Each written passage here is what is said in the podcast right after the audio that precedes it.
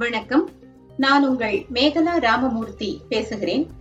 நான் கற்றறிந்த இந்திய மற்றும் உலக அறிஞர்களை என்னுடைய பார்வையில் அறிவோம் அறிஞர்களை என்ற நிகழ்ச்சியாக அமெரிக்க தமிழ் வானொலி நேயர்களோடு பகிர்ந்து கொள்கிறேன்.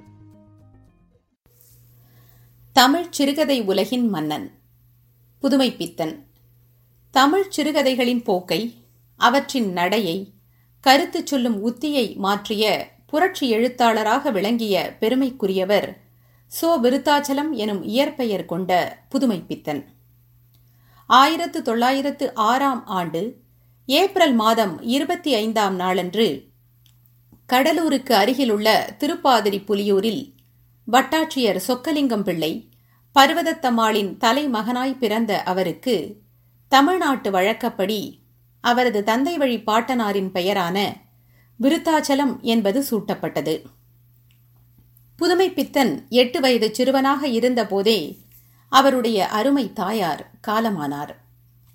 தந்தையார் சொக்கலிங்கம் பிள்ளை பணி மாற்றல் காரணமாக பல ஊர்களுக்கு குடிபெயர்ந்ததால் புதுமை பித்தனின் தொடக்க கல்வியும் பல ஊர்களுக்கு மாறி ஓர் ஒழுங்கின்றி தொடர்ந்தது. அவருக்கும் பள்ளிக்கல்வியில் இளமை முதலே அவ்வளவாக ஈடுபாடு இருக்கவில்லை செஞ்சி மலைக்கோட்டையில் சுற்றி வருவதில்தான் எனக்கு பிரியம். பள்ளிக்கூடம் எனக்கு கசந்தது என்று புதுமை பித்தனே தம் ஆரம்ப கல்வி குறித்து நண்பர்களிடம் குறிப்பிட்டிருக்கிறார். தந்தையார் திருநெல்வேலிக்கு நிரந்தரமாக குடிபெயர்ந்ததும் புதுமை பித்தனின் பள்ளி படிப்பும் ஆயிரத்து தொள்ளாயிரத்து பதினெட்டாம் ஆண்டுக்கு பின் ஒரே இடத்தில் நிலைத்தது. கல்லூரியில் படித்து வந்த காலத்திலேயே இலக்கிய படைப்பில் புதுமை பித்தனுக்கு அதிக நாட்டம் இருந்தது. அதனால் இலக்கிய நண்பர்களும் பலர் இருந்தார்கள். துப்பறியும் நாவல்கள் படிப்பதில் சித்தத்தை பெரிதும் செலுத்தியிருந்த புதுமை பித்தன் இரவு ஒரு மணி இரண்டு மணி வரை கூட நாவல்கள் படிப்பதில் பொழுதை கழித்திருக்கிறார். நண்பர்களோடு அரட்டை நாவல் வாசிப்பு என்று காலம் கழித்து வந்ததால் புதுமை பித்தனின் கல்லூரி படிப்பும் காலதாமதமாகவே நிறைவுற்றது. ஆயிரத்து தொள்ளாயிரத்து முப்பத்து ஓராம் ஆண்டு அவர் பிஏ பட்டத்தோடு தம் கல்லூரி படிப்புக்கு விடை கொடுத்தார். புதுமை பித்தனின் தந்தையார் எப்படியாவது தம் மகனையும் தம்மை போலவே ஓர் அரசாங்க பணியில் சேர்த்துவிட வேண்டும் என்று எண்ணி செய்த முயற்சிகள் வெற்றி பெறவில்லை. காரணம் புதுமை பித்தன் பிஏ தாண்டுவதற்கு முன்பே அவருடைய வயது இருபத்தைந்தை தாண்டி இருந்தது அரசாங்க வேலை கிடைக்காவிட்டால் போகிறது. எப்படியாவது மகனை ஒரு வழக்கறிஞராக்கிவிட வேண்டும் என்று விரும்பிய சொக்கலிங்கம் பிள்ளை மகனை சட்டப்படிப்பு படிக்க வைக்கிற சம்பந்தமாக தேடி அலைந்து அதற்கு சம்மதித்த திருவனந்தபுரம் மராமத்து துறை மேற்பார்வையாளரான சுப்பிரமணியம் பிள்ளை என்பவருடைய மகளான கமலாம்பாளை ஆயிரத்து தொள்ளாயிரத்து முப்பத்தி ஓராம் ஆண்டு அவருக்கு மணமுடித்து வைத்தார். ஆனால் திருமணத்துக்கு பின்பு தந்தையின் திட்டப்படி சட்டப்படிப்பில் சேரவில்லை புதுமைப்பித்தன். கல்லூரி படிப்பே அவருக்கு வேப்பங்காயாக கசந்த நிலையில் மீண்டும் பீனல் கோடை கட்டிக்கொண்டு அழ அவருக்கு விருப்பமில்லை. எனவே வழக்கம் போலவே இலக்கிய அரட்டையில் நண்பர்களோடு ஈடுபட்டு பொழுதை போக்கி வந்தார். இதை கண்ட புதுமை பித்தனின் தந்தையார் அவரை கடுமையாக கடிந்து கொள்ளத் தொடங்கினார். அவரோடு சேர்ந்து புதுமை பித்தனின் மாற்றாந்தாயும் புதுமை பித்தனை வசைபாடவே தந்தை வீடு அவருக்கு சுடுகாடு ஆனது. ஒரு நாள் மனைவி கமலாம்பாளோடு வீட்டை விட்டு வெளியேறினார் அவர். சித்தப்பா வீட்டில் சில நாள் மாமனார் வீட்டில் சில நாள் வேறு சில உறவினர்கள் வீட்டில் சில நாள் என்று மனைவியோடு தங்கலானார். ஆனால் எத்தனை நாளைக்குத்தான் வேலை வெட்டியில்லாத ஒருவன் உறவினர் வீடுகளில் மனைவியோடு தங்கியிருக்க முடியும்? எனவே மனைவியை மட்டும் அவருடைய பிறந்தகமான திருவனந்தபுரத்துக்கு அனுப்பிவிட்டு தாம் மட்டும் அங்குமிங்குமாக காலம் கழிக்கலானார். அவரை பற்றியிருந்த இலக்கிய தாகம் அப்போதும் அவரை விடவில்லை. மாறாக மேலும் உரம் பெற்று வளர்ந்தது. அப்போது காந்தி பத்திரிகையில் கண்டதும் காதல் பொய்யா மெய்யா? என்ற தலைப்பில் சுவையான விவாதம் ஒன்று ஆரம்பமாயிற்று. புதுமை பித்தன் இந்த விவாதத்தின் மூலமாக இலக்கிய உலகில் அடியெடுத்து வைத்தார். குலோப்ஜான் காதல் என்ற தலைப்பில் கண்டதும் காதல் விவகாரத்தை கிண்டல் செய்து ஓர் அருமையான கட்டுரையை எழுதி அனுப்பினார். அக்கட்டுரை காந்தியில் வெளிவந்தது. காந்தியில் எழுதியது போலவே மணிக்கொடியிலும் அவர் கதைகள் எழுத ஆரம்பித்தார். அவருடைய சர்ச்சைக்குரிய கதைகளான பொன்னகரம் கவந்தனும் காமனும் ஆண் சிங்கம் போன்றவையெல்லாம் மணிக்கொடியில் வெளிவந்த கதைகள்தாம். அவருடைய படைப்புகளின் அசாதாரண தன்மை தீயை நிகர்த்த வேகம் புதிய கோணம் முதலியவற்றை சிலர் பாராட்டினார்கள். வேறு சிலரோ அவரது படைப்புகளை கண்டு மிரண்டு போனார்கள். தாம் பணிபுரிவதற்கு பத்திரிகை பணி ஒன்றை தேடி சென்னை வந்து சேர்ந்தார் புதுமைப்பித்தன் மணிக்கொடி ஊழியன் தினமணி தினசரி போன்ற பல பத்திரிகைகளின் ஆசிரியர் குழுவிலும் குறிப்பிடத்தக்க பங்களிப்பு செய்தார்.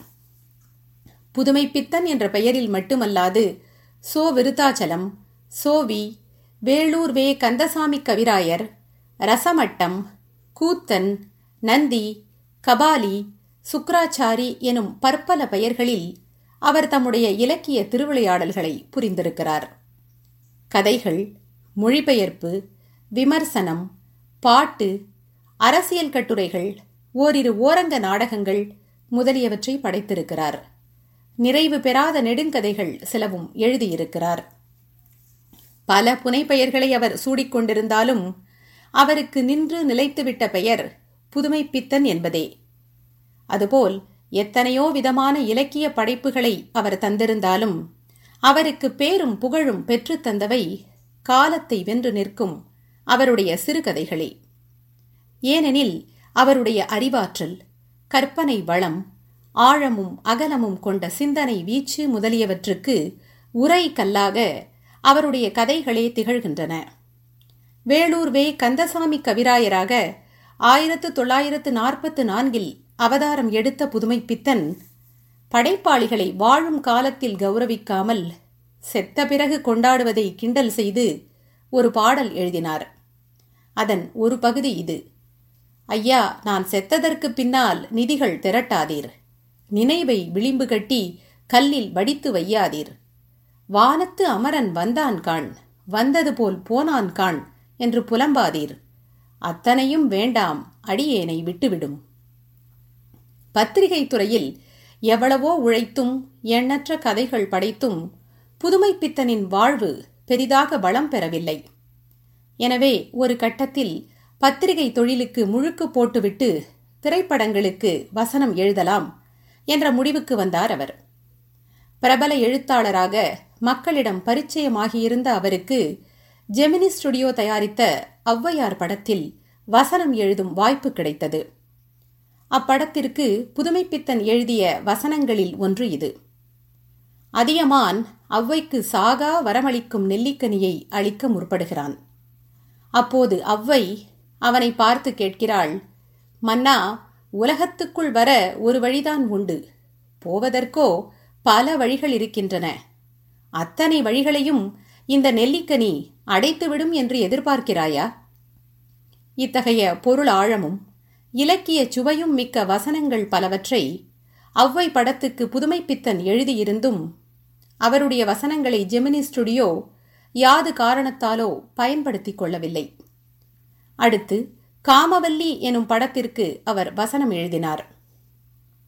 படத்துறைக்கு வந்த ஓராண்டுக்குள் தம்முடைய தாயார் பர்வதத்தின் பெயரால் பர்வதகுமாரி புரொடக்ஷன்ஸ் என்ற திரைப்பட கம்பெனி ஒன்றை தொடங்கி சொந்த படம் எடுக்கும் முயற்சியில் இறங்கினார்.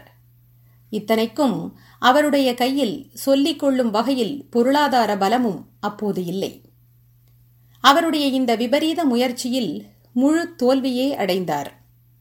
அப்போது எம். கே. தியாகராஜ பாகவதர் தயாரித்து நடித்த ராஜமுக்தி படத்துக்கு வசனம் எழுதும் வாய்ப்பை பெற்றார் புதுமைப்பித்தன்.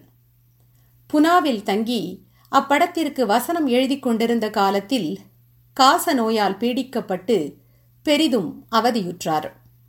ஆயிரத்து தொள்ளாயிரத்து நாற்பத்தி எட்டாம் ஆண்டு அவருடைய காசநோய் மிகவும் தீவிரமாகிவிட்ட நிலையில் மே மாதம் தம் மனைவியின் ஊரான திருவனந்தபுரத்துக்கு வந்து சேர்ந்தார்.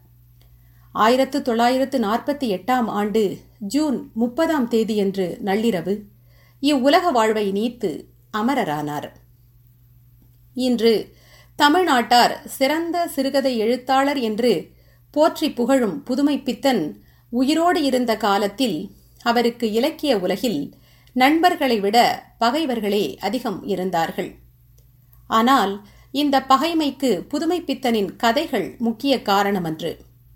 அவர் சொல்லும் கருத்துக்கள் எழுதும் மதிப்புரைகள் விமர்சனங்கள் முதலியவற்றின் வெளிப்படைத்தன்மையே காரணம். ஆனால் கருத்து கூறுவதிலும் விமர்சனம் செய்வதிலும் புதுமைப்பித்தனிடம் இருந்த தீவிரத்தன்மை எப்படி அவருக்கு பகைவர்களை உருவாக்கியதோ அவ்வாறே அவரது விமர்சனத்தை ஆவலோடு வரவேற்கும் நண்பர்களையும் பெற்றுத்தந்தது இலக்கிய ரசிகரும் சிறந்த எழுத்தாளருமான கு. அழகிரிசாமி புதுமை பித்தனை பற்றி குறிப்பிடும்போது இருபதாம் நூற்றாண்டில் தமிழ் கவிதைக்கு புதுமையும் புத்துயிரும் கொடுத்தவர் பாரதி. தமிழ் வசனத்துக்கு புதுமையும் புத்துயிரும் கொடுத்தவர் புதுமை பித்தன் ஆனால் பாரதிக்கு முன் தமிழில் மிகச் சிறந்த கவி செல்வங்கள் இருந்தன. புதுமை பித்தனுக்கு முன் மிகச் சிறந்த வசனச் செல்வங்கள் இருந்தன என்று சொல்ல முடியாது. புதுமை பித்தன் தமிழ்நாட்டு வசன இலக்கியத்தின் சொத்து.